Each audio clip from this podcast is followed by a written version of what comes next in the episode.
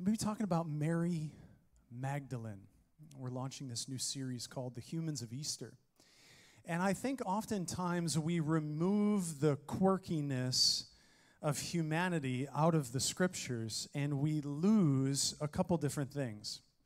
We lose the fact that this was written by people for people, but inspired by the Holy Spirit.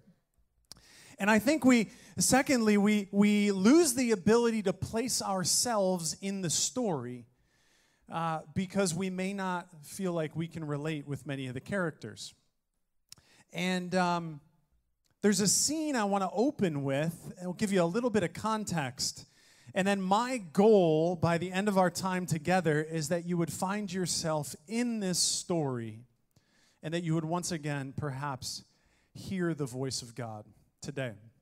Maybe you're watching this years from now. I believe that, that God can reach into your moment and He can speak to you.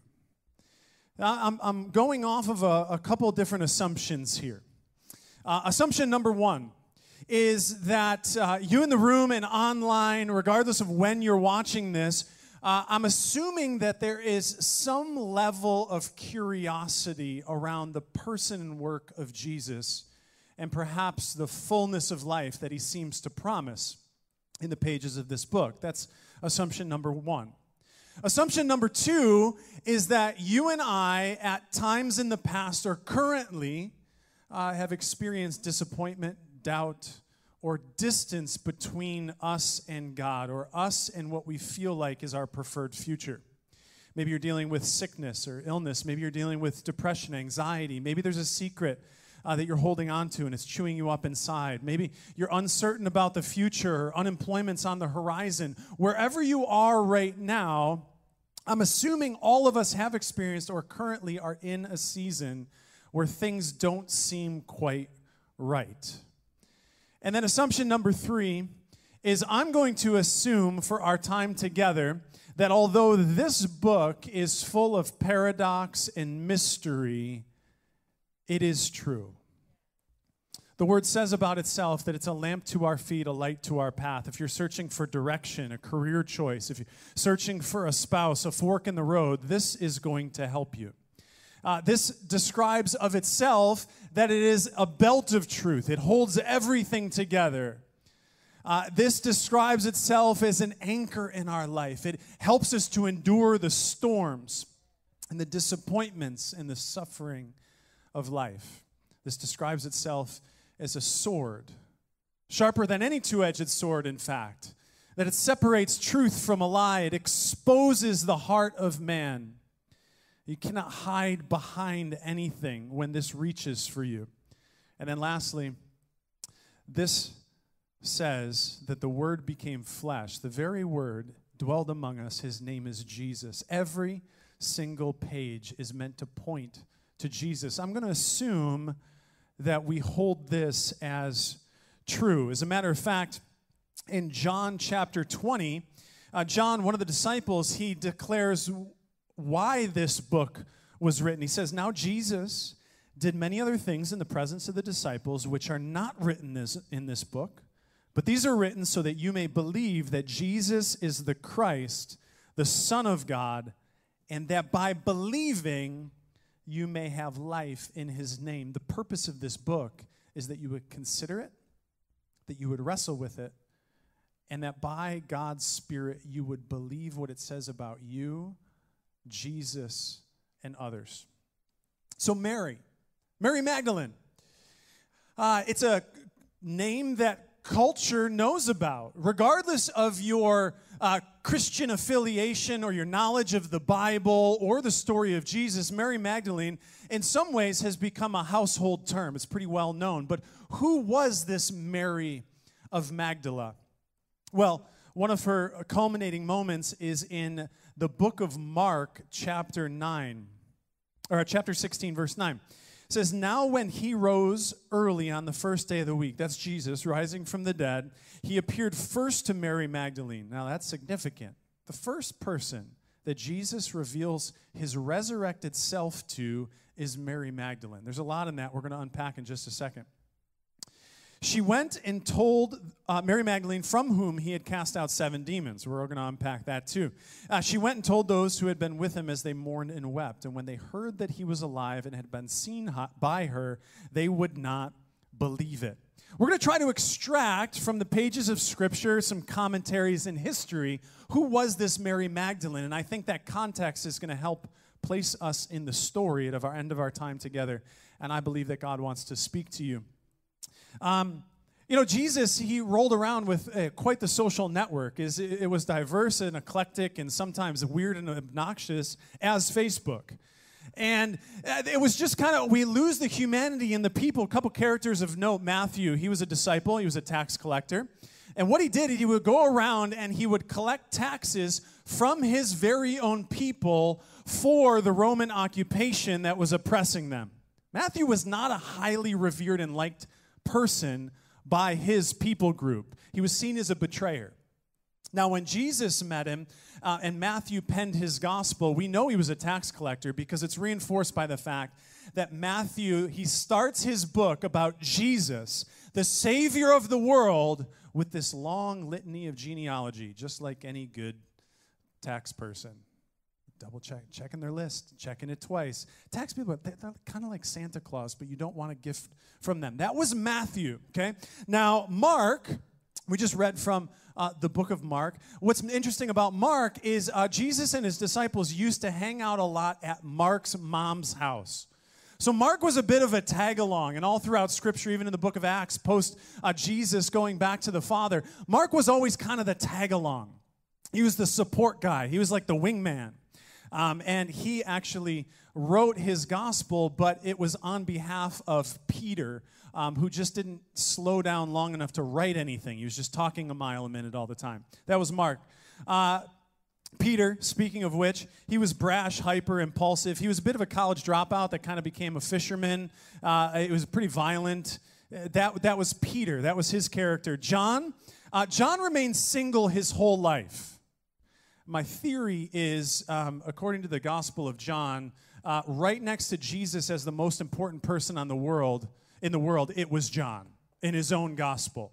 We'll read about that in a second. I think that might be why he remained single his whole life. Uh, and then you have doubting Thomas, right? Another normal, cultural, well known term that's actually attributed to people. They are called a doubting Thomas when they doubt. What a terrible nickname to have for thousands of years. That'll go down in infamy. Uh, Mary, Martha, and Lazarus. Uh, that story, you know, Mary, Mary sitting at the feet of Jesus and just soaking up everything. And there's Martha, GSDing, getting stuff done. Uh, there would be no Mary and Jesus in that wonderful story that preaches well without Martha. I identify with Martha, clearly. And then Lazarus, um, they were all siblings and uh, Jesus liked to hang out with them. We've got Philip. I like Philip uh, because when Jesus was feeding the 5,000 and all day long everybody was getting tired, Philip walked up to Jesus, tapped him on the shoulder, and was like, I'm hungry. Can you send them home? There's this kid with a fish and bread. I've reserved it for me. Like, send them all home. I like Philip. I'm very food conscious. I want to know what's in the refrigerator right now so when I get home, I feel secure. I like Philip. And then Judas. Judas was the betrayer, right? He sold out Jesus for 30 pieces of silver. He was the treasurer for the disciples. This motley crew of individuals that wandered around uh, the, the Mediterranean. Uh, and, and what's ironic about this is uh, they dubbed him the treasurer. You would think because he was the most trustworthy with their money, ended up betraying them. So these are real humans with like real personalities and pasts and quirks and secrets. And it's just like, like us. Mary, who was Mary? Listen, Mary would have loved living in 2021 because um, culture has finally caught up with the truth because girl power is a real thing that has kept the world spinning since the beginning. Um, Mary was a boss. Uh, Mary, you wouldn't want to mess with Mary, and here's how she's introduced in Scripture Luke chapter 8. Soon afterward, he, Jesus, went on through the cities and villages proclaiming and bringing the good news of the kingdom of God. And the 12 were with him. We talked about them already. And also some women. Here it is. He's very specific about this who had been healed of evil spirits and infirmities. These women had undergone a radical transformation in the presence of Jesus. We don't know the specifics of it, it's not documented, but Mary called Magdalene, that's specific. Mary called Magdalene. She had a nickname which happened to be a location. We're going to get to that in a second. From whom seven demons had gone out. Seven demons. Uh, numbers are important in Scripture. The number of seven means completion. Like this girl was full to the brim with demons with negativity, with oppression, with manipulation. We'll get to that in a second. Uh, also had Joanna, the wife of Chuza, Herod's household manager. This is crazy. This girl posse has some serious influence uh, because uh, Joanna, the wife of Chuza, Herod's uh, household accountant. So Herod, this Herod, uh, was the one who beheaded John the Baptist, Jesus' cousin. His father, Herod, was the one when he heard that the Savior had been born, uh, ordered all the infant boys to be massacred in the entire region. So you've got that guy, his son Herod, uh, murders John the Baptist. His wife gets transformed by Jesus and is funneling money to support Jesus' ministry. This is like Desperate Housewives Redeemed. This is incredible the girl power that has been drawn to Jesus and is now being used for the kingdom of God in a powerful way. I mean, I, am thank you. I have one witness in the room. Now, this was unprecedented for a rabbi, a well known rabbi. Jesus was quite the character, almost a celebrity to an extent at this time. To be rolling around with a group of tax collectors, rejects, fishermen, and women. Socially, they'd all kind of be on the same playing field with women just underneath. And Jesus flips it on its head. And clearly, the most successful people that were in Jesus' posse by the social standards were actually the women, because most of the guys were either rejects or betrayed their own people. So, this is incredible. Mary, Mary had seven demons in a posse. And uh, she was from Magdalene. She was called the Magdalene. You know, it's, it's almost like this. Um, if, if you meet someone with a southern accent, cowboy hat, white boy, boots, spurs, a gun on his hip, and his name is Tex, he's from Texas. I mean, you might as well just call him Texas. He's got the nickname for a reason. Like he uh, he, he represents and symbolizes the stereotypical image of some place like Texas. If you're from Texas, watching from Texas, I'm so sorry. It's all concealed carry here. We're good. We love you. Go America. Okay. Um, but that, that, the Magdalene, when people called her the Magdalene, basically what they were saying is this woman personifies this town. Now, what's cool about this town, Magdala? We had the opportunity uh, to go to Israel with Pastor Pierre and Marlise last year uh, and a couple other people that are in the room. It was incredible. And we went to Magdala, or what's left of it. And I think there's going to be a picture on the screen um, of my excellent photography skills. I like the pano. And uh, what you see there is you see the ancient remains of a Jewish synagogue. Now, that is extremely large for a normal synagogue. It's also op- very opulent. It has mosaics um, and colored ceramics all over it. The, the floor is inlaid. Like, this is a significant and extremely expensive synagogue. So, there's a few things that uh, historians have discovered about Magdala that it was, a, uh, it was a shipping port, it was a major trade route, and it was a hub of cultural activity. In particular, rich people would travel from far away to go to Magdala to get high end goods, in particular, clothing. Because in Magdala, they had uh, the, the rarest dyes. So if you wanted that perfect chartreuse to match with those shoes and your eyeliner, like you would tell your man, uh, we're going to actually you stay home, you be with the kids, like Hannah at Target. It's like you stay home with the kids. There's plenty of fishies in the pantry. Like I'm going to Target, I'm wandering around my Starbucks. I'm gonna come back. I don't care how much I spend. That was Magdala. It was like Saks Fifth Avenue. You save up, you go to Magdala. Now, Mary is called the Magdalene. It's also stated in Scripture that she bankrolled a majority of Jesus' travel expenses as he journeyed for his years from town to town, place to place. So if you connect the dots, this is like Meryl Streep in Devil Wears Prada. Pre Jesus, she had the attitude. You know what I mean?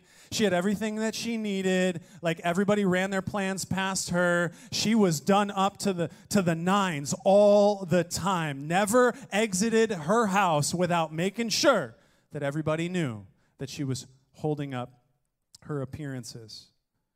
But she had seven demons. See, what's interesting about that is in the sixth century, um, the Pope at the time having read through scriptures, he came up with the idea of the seven deadly sins. We've heard that before. There's a terrible movie about it. Don't watch it, it's really disturbing. Uh, but the seven deadly sins are typically a result of a life of comfort. There's envy, wrath, lust, um, greed, gluttony. Could these seven demons that she was full of actually been that she was pre Jesus, full of herself. And then J- Jesus, with one moment, can flip it around. Can flip it around. We're going to kind of skip over a little bit, and I want to tell you kind of the end of Mary's story. Mark chapter 16, verse 1. You've got a little bit of context now.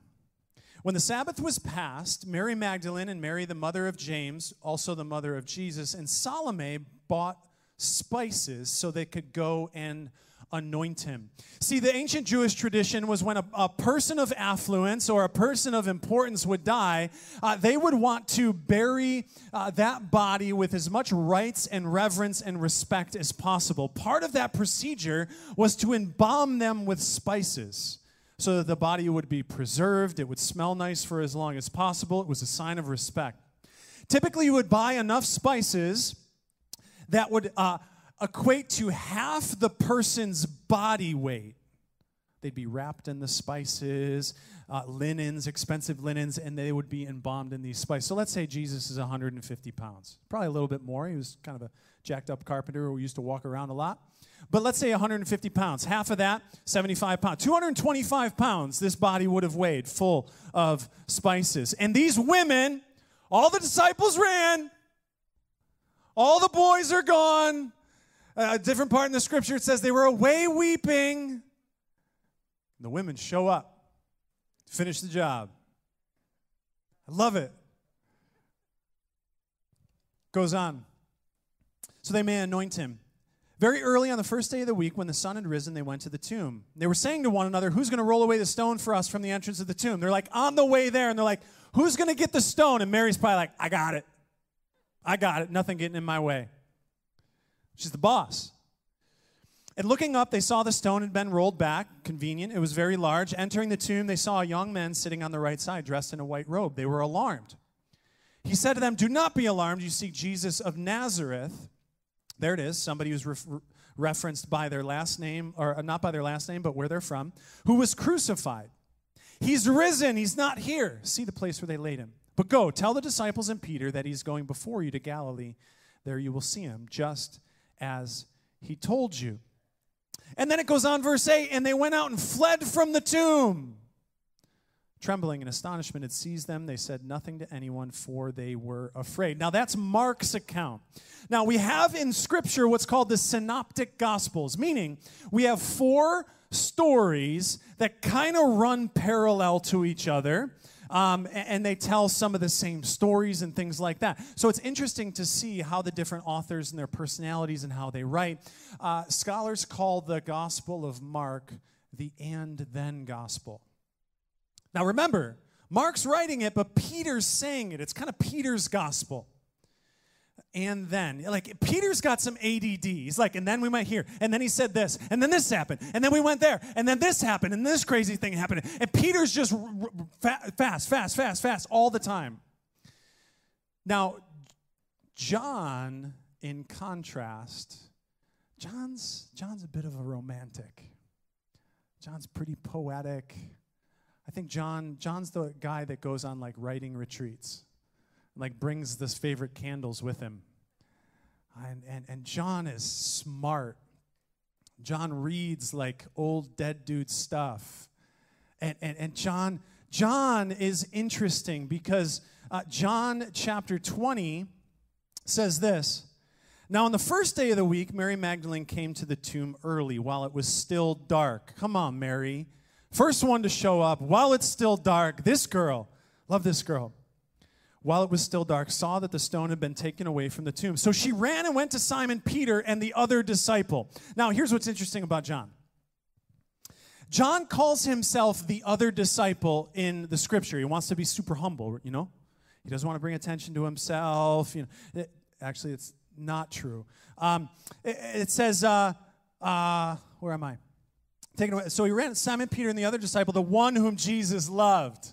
So he's not being humble. He's like, yeah, there was Peter, and then there's the one he loved. This is John, right? Super, like, emotion, in touch with all of it. Like, I don't know why John didn't get a date.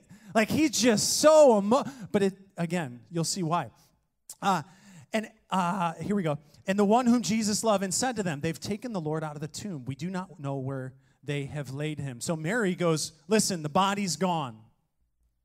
So Peter went out with the other disciple, Peter and John, and they were going toward the tomb. Both of them were running together. But the other disciple outran Peter, read the tomb first. These guys are having a foot race. Peter and John had a bit of a competition. Um, I often think about uh, Peter and John like uh, me and Pastor Chris. Guess who's who? I'm the one more concerned about my bench press, and Chris is thinking about his next writing retreat.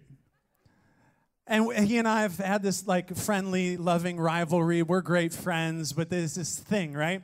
So Peter and John are running to the tomb, trying to beat one another to the tomb where Jesus' body is gone. Verse 5 And stooping to look in, he saw the linen cloths lying there, but he did not go in. John didn't go in. He's got respect, trying to take in the moment, trying to picture it, trying to ingrain it in his mind so he can write about every little detail. Then Simon Peter came following and went right in. So Peter's just right past John into the tomb. It's like, where is he? Where is he? Where is he? Where is he? Who's? Who's here? I got to slice off. I got to walk on some water. What do we need? Who am I taking out? Like Peter's just, he's got problems. I got problems. Then Simon Peter came following, went into the tomb. He saw the linen cloth lying there and the face cloth which had been on Jesus' head. Not John's got so many details, too many words. Not lying with the linen cloth, but folding up in the place by itself. Then the other disciple, John, who had reached the tomb first. Okay, John, we get it. You're the faster than Peter. Like, thanks for making sure we knew about that thousands of years later. Important detail to put in. Why did he? Didn't need, it was unnecessary. Uh, also went in and he saw and believed. Important note, he didn't believe until he went in. That's a whole nother sermon. For as yet they did not understand the scripture, and he must rise from the dead. Then the disciples left. Guess who was left? Mary. Ride or die. Mary. What happens? Verse 11 Mary stood weeping outside the tomb. And as she wept, she stooped to look into the tomb. This is a good time for piano. Yeah, there he is. Thanks, bro. Mary stood weeping outside the tomb, and as she wept, she stooped to look into the tomb. She saw two angels in white sitting where the body of Jesus had lain, one at the head, one at the feet. They said to her, Woman, why are you weeping? She said to them, They have taken away my Lord, and I do not know where they have laid him. Throughout history, every single human being has to decide what you're going to do with Jesus. Is he a historical character with great morals and there's cool stories about him? Yes, but he's more. Is he a religious figure and much atrocities have been done in his name? Yes, but he's more. In the moment where all hope was lost, Jesus had been dead for days. Now, even his dead body is missing, but Mary still calls him Lord. You have to decide what you're going to do about Jesus. What do you call him?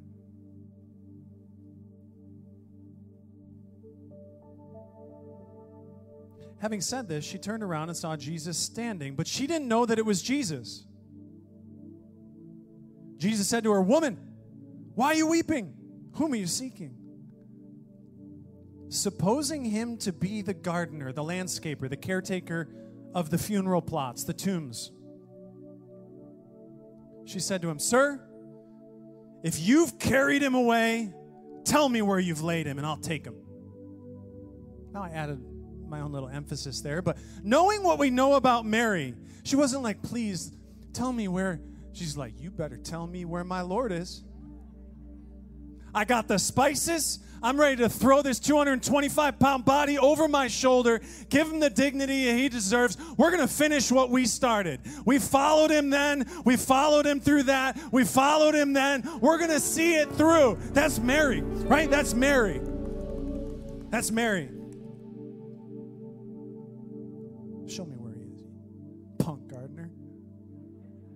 Where'd you take him?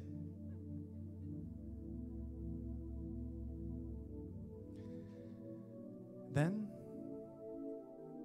verse 16, Jesus said to her, Mary.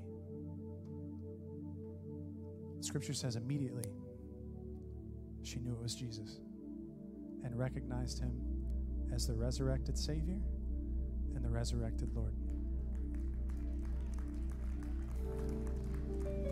No one says your name like Jesus does. No one will ever say your name like Jesus does. And maybe you're watching right now and, and you're trying to find the way that the name, your name sounds. And you're trying to find it in materials and you're trying to find it in, in, in status and you're trying to find it in a relationship. No one says your name like Jesus. And until you hear it, you're left wanting.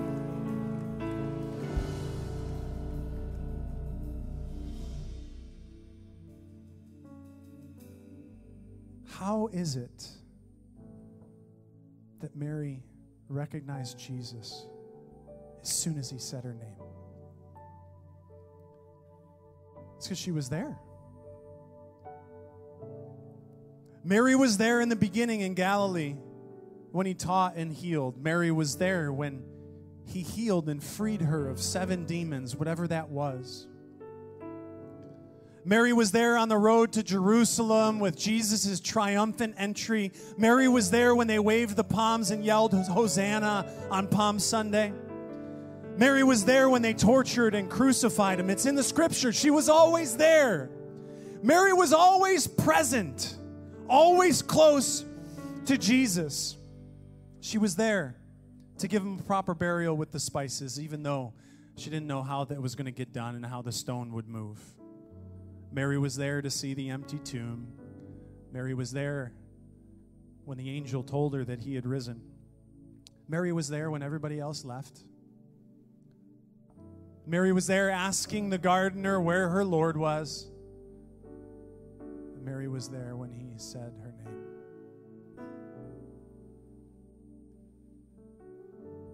I want you to close your eyes for a moment in the room, even online. Just close your eyes believe you're going to hear the voice of God call your name.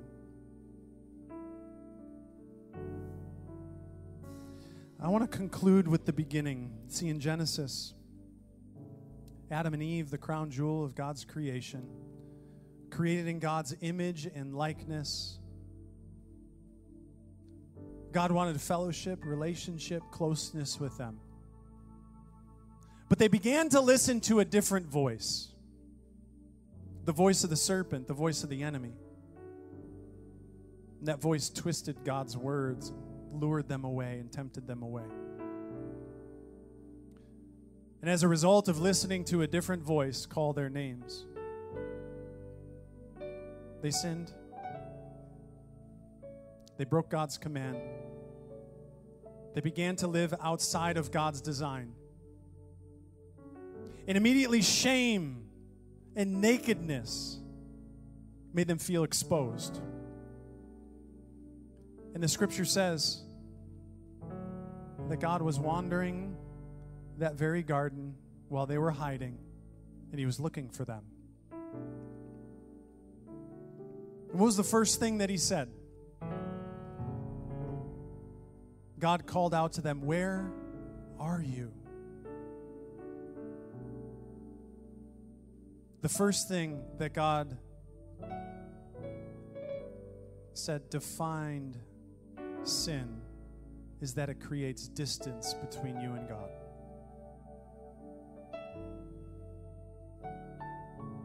Mary made sure that distance wasn't more than a few feet.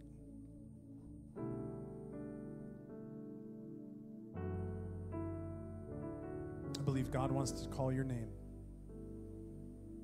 Maybe for the first time or the millionth time, to close that distance. May you hear that name as we sing a portion of this song.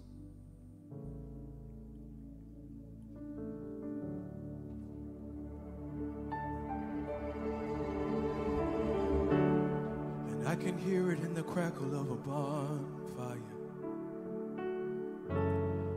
I can hear it in the middle of the ocean water. Oh, I just can't explain, but it makes me want to cry.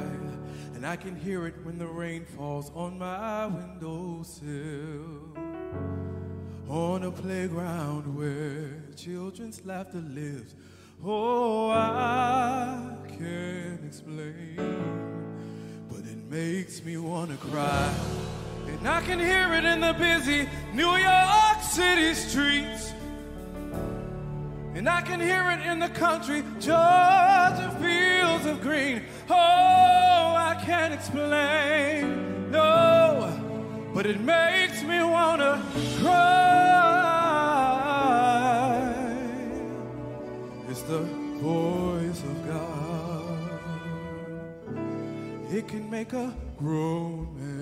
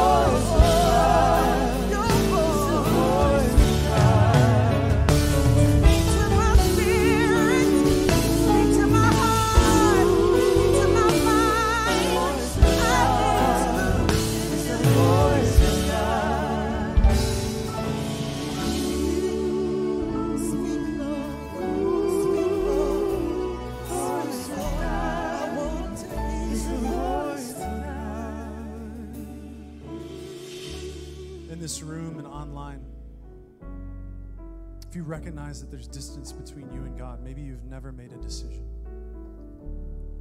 Maybe you've never known Him as a Savior and a Lord. I'm going to give you that opportunity. For He is faithful, He is by your side, waiting for you to accept what He's already done for you in your place for your sin because He loves you. If that's you, there's distance between you and God, and you, you've never, never made a decision for Jesus right here in the room and online. I want you to just make that decision. In the room, you can just lift your hand. Lift your hand with every head bowed, with every eyes closed. Just recognize this moment that God is calling to you. He desires to know you, He's been waiting for you. Online, you can respond. There's a place to click. You can put it in the chat. You can put up a hand emoji. You're coming home to God. He's been calling you. That you desire for Him to be your Lord and Savior. Maybe you're in this room online and distance has just grown. You've been listening to other voices and you realize just how much distance has grown between you and your Savior and your Lord. Come on, if that's you and you want to come back, you want to come back to a Savior that's been chasing you down, calling you down as you've walked away.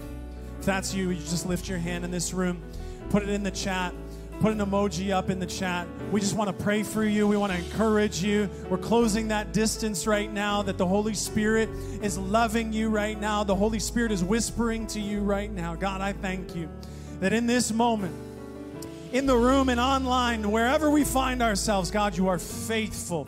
You are loving. And God, we thank you that your voice continues to call to us. God, may our ears be able to hear your affirmation, your validation, the way that you love us. We thank you that, like Mary, that we would have staying power, that we would be there at every moment you call us into. We thank you that you never left us, you've never forsaken us. We love and honor you. In Jesus' name, everybody said, Amen, amen.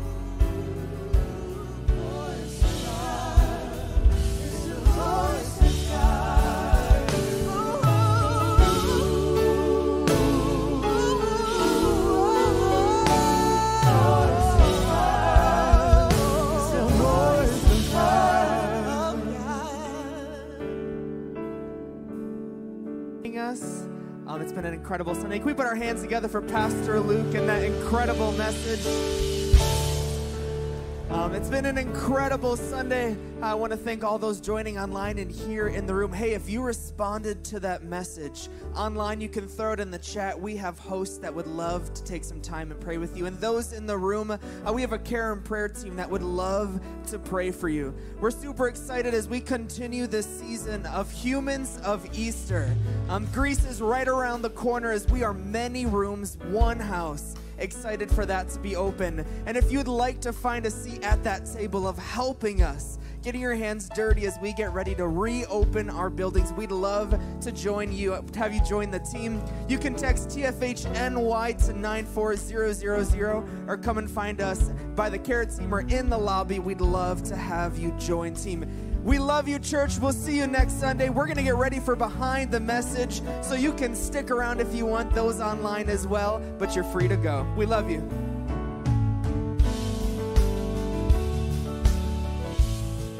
That was great. Yeah. Okay. Oh, okay. Here we go. I, I'm wondering, Josh, what challenged you most from that message? I. oh, here's think- Pastor Luke. Oh, thank God. All right. Hey, Luke. Hey, guys. Hey, Great I to see just ya. I want to Sorry catch about you the up. jog. It's all good. I told Josh I'm taking over. I'm interviewing. Yeah, I think that Mary Magdalene's uh, ride or die nature is very challenging. I would say it's- that that challenged me. I think the fact that everything about the situation would have screamed that Jesus wasn't who he said he was. Yep. uh, but she still called him Lord, I think uh, makes it actually more than just an experience that she had with him, but uh, he Yeah. radically changed her life. Uh, that, to me, is Mm. an incredible part of the sermon. Yeah, I think, uh, and and a part that you know, w- uh, you both have crafted messages before and you've studied and, and the Holy Spirit and prayer and you, you get tons of like great stuff, you know? Yeah. And part that didn't didn't make the cut in the mass the message is um, the principle of finishing well. Oh, I love that. First of all, love the fact that we have a new Yeah. thing behind the message called "What Didn't Make the Cut." So continue. I'm sorry, I can't hear you guys because I don't have the fancy. It's all right. He Just keep talking about it. I just saying that I like the fact that you added a part to our behind the message of things that don't make the cut in the sermon. Oh, Smart. it's a new segment. yeah. Yeah. If you like this segment, please put it in the chat because I think it's a great segment. uh, things that didn't make the cut. We could even ask the communicator on the weekend to send us their notes, maybe Yeah, on things go. that Sure. didn't make the cut. So if they can't be at the desk, the weekend update desk. Is that what we call this? yes, Josh? it's the weekend update desk. So welcome to the weekend update Yep. Wow. Here at the Father's house. What other updates do we have? Oh, so many updates, guys. Easter's going to be awesome. I don't even think we've announced it yet, but since you're sticking around behind the message, we're going to let you know. We're going three services for Easter. Three. Which is actually six different experiences if you're counting, nine including online. Hello. We have three in True. Chili, three in Greece, three online. 8.30, 10.30, and 12.30. Okay, so mark it on your calendars. 8.30, 10.30, 10:30, 12:30. Got 12.30. Yep. Wh- What's Yeah. happening next week? Next week is March 21st. Uh, wouldn't want to call it a normal Sunday here at the Father's House. Not normal. Most, de- But it is week not. two of Humans of Easter. It is the teams of the Greece campus are gathering at the Greece Boom. campus. Teams and group leaders. Hello. We're calling it a soft launch. Greece uh, opening. 9 a.m. service. I And like- there's going to be some food. Thank you very much. Yeah, food. Yeah, so Mm-hmm. if you want to serve uh, at the Greece campus or at the Chili campus or online, you can text the word TFHNY to 94,000. Praise the Lord. On the team. NY. Get on the Get team. on the team. I mean, my goodness. Man, we have so Oh, much fun. wait. Make a huge difference. I, What? Tell I us, got a Gary. question. yes. I'm wondering what is uh, what's your, the favorite team you've ever served on? Favorite team I've ever served on? Uh, facilities team. I like Really? building stuff. Okay, that makes sense. Nice. I like building things and not talking. Praise It was Lord. perfect. Josh, what about you? Uh, I, I loved the kids team. Still do. Still do love it. I Which- like being on the kids team. I hear they're looking for volunteers, Josh. They are. And it's could've go. hilarious because remember when you started and you're like, oh, I don't know, kids ministry. Yeah. And now it's your favorite. My 1st Won't week do it? on staff at the Father's House was also my first week attending the Father's That House, was just so you know. Uh, it was Easter Sunday 2015. Uh-huh. And I was a student pastor at the time, and we were outside helping with the welcome team, and someone comes running out like a little bit haggard, only slightly, and they're like, "They need you in kids." It's like they definitely don't, and so I'm not going. And this is like I wasn't gonna go. Right. And someone else came out second time, like they need you in kids. It's like I'm not doing that. Like I wasn't gonna do that. And then were you recruited for student ministry? yeah, yeah. Ah, little did you know. and you know what? And I was in kids. Yeah, so then and then you want to see What you want to know crazy train. Haggard. Yeah, Carrie at the time was the kids pastor, and she came out like it looked like she stuck her finger in a light socket, like her hair's all. oh, that's she's right. like- and before you, it was me. Yes. Yeah. Yes. She was like but you were at Greece. She's like, I need you in the kids wing. And I was like, I was just horrified. So I go to the nursery, and like the kids, I'm holding these two kids. They're both sick. There's snotting everywhere. Oh, you only had Wes at the time, and he was still a baby, right? Yeah. Oh, yeah. So my wife comes Little to the guy. door of the nursery. She's like, What are you doing? And I was like, I have no idea. It was crazy. That's how we do it in kids ministry around Yeah. here. People, no, just it's No, safe. it's they have a great time. Oh, yeah. Learn about it's a bad Jesus. Make some great it's just- friends. it feels, It I think that's just so much a part He's of who not I a am. representation of the Yeah. highly trained kids volunteers that you trust That's your why it's my with. favorite team because these Oh, people are so good back there. Oh. How's that? That's good. Is good that recovery. Yeah. Good recovery. Are you trying to set up a meeting? No, no. Off sorry. camera. Carrie's having a conversation with someone off camera right now. Sorry, so sorry, sorry, the, sorry. the wheels are falling off here, people. Uh, real quick, I just wanted to say hi to Judy. Uh, she's saying that her son Casey is doing much better. Judy, that's amazing. So It's glad awesome. to hear that. Also, we want to welcome everybody watching from New Jersey, Florida, Pennsylvania, Georgia, Wow. California, Massachusetts, Michigan, Virginia, Washington, D.C., South Carolina, Ontario, and Texas. Hey, no more We travel had it. restrictions if you're vaccinated. Ayo. Also, by the way, Come visit also us. we have people from Puerto Rico watching us, which is awesome. Uh, two people from Puerto Rico. It's- Welcome. Thanks for being here. We're so glad you're here. It was Yeah. a great Sunday. It was a Thanks great for joining us, church. Uh, Luke did a phenomenal job. Week one of Humans of Easter. Josh. Next week is week two of Humans of Easter. Who are we talking about? uh, Thomas is Doubting next Thomas. weekend. Doubting Thomas, which is such a it's gonna be a good one. Yeah, it's gonna be a great a great service. Make sure you invite some friends. Hit the subscribe button. Like us on Facebook if you still use Facebook. Follow us on Instagram so you can stay up to date on all the things that are happening here what the at the kids say. church. Hit the bell. Hit the bell. And it's going to be okay. It's a way to subscribe to YouTube. Okay. Anyway, keeping going. Okay. Uh, but thanks for joining us today. Enjoy the rest of your week. We will see you Sunday, people. Hit the I bell. gotta get a mask. Yeah, you gotta.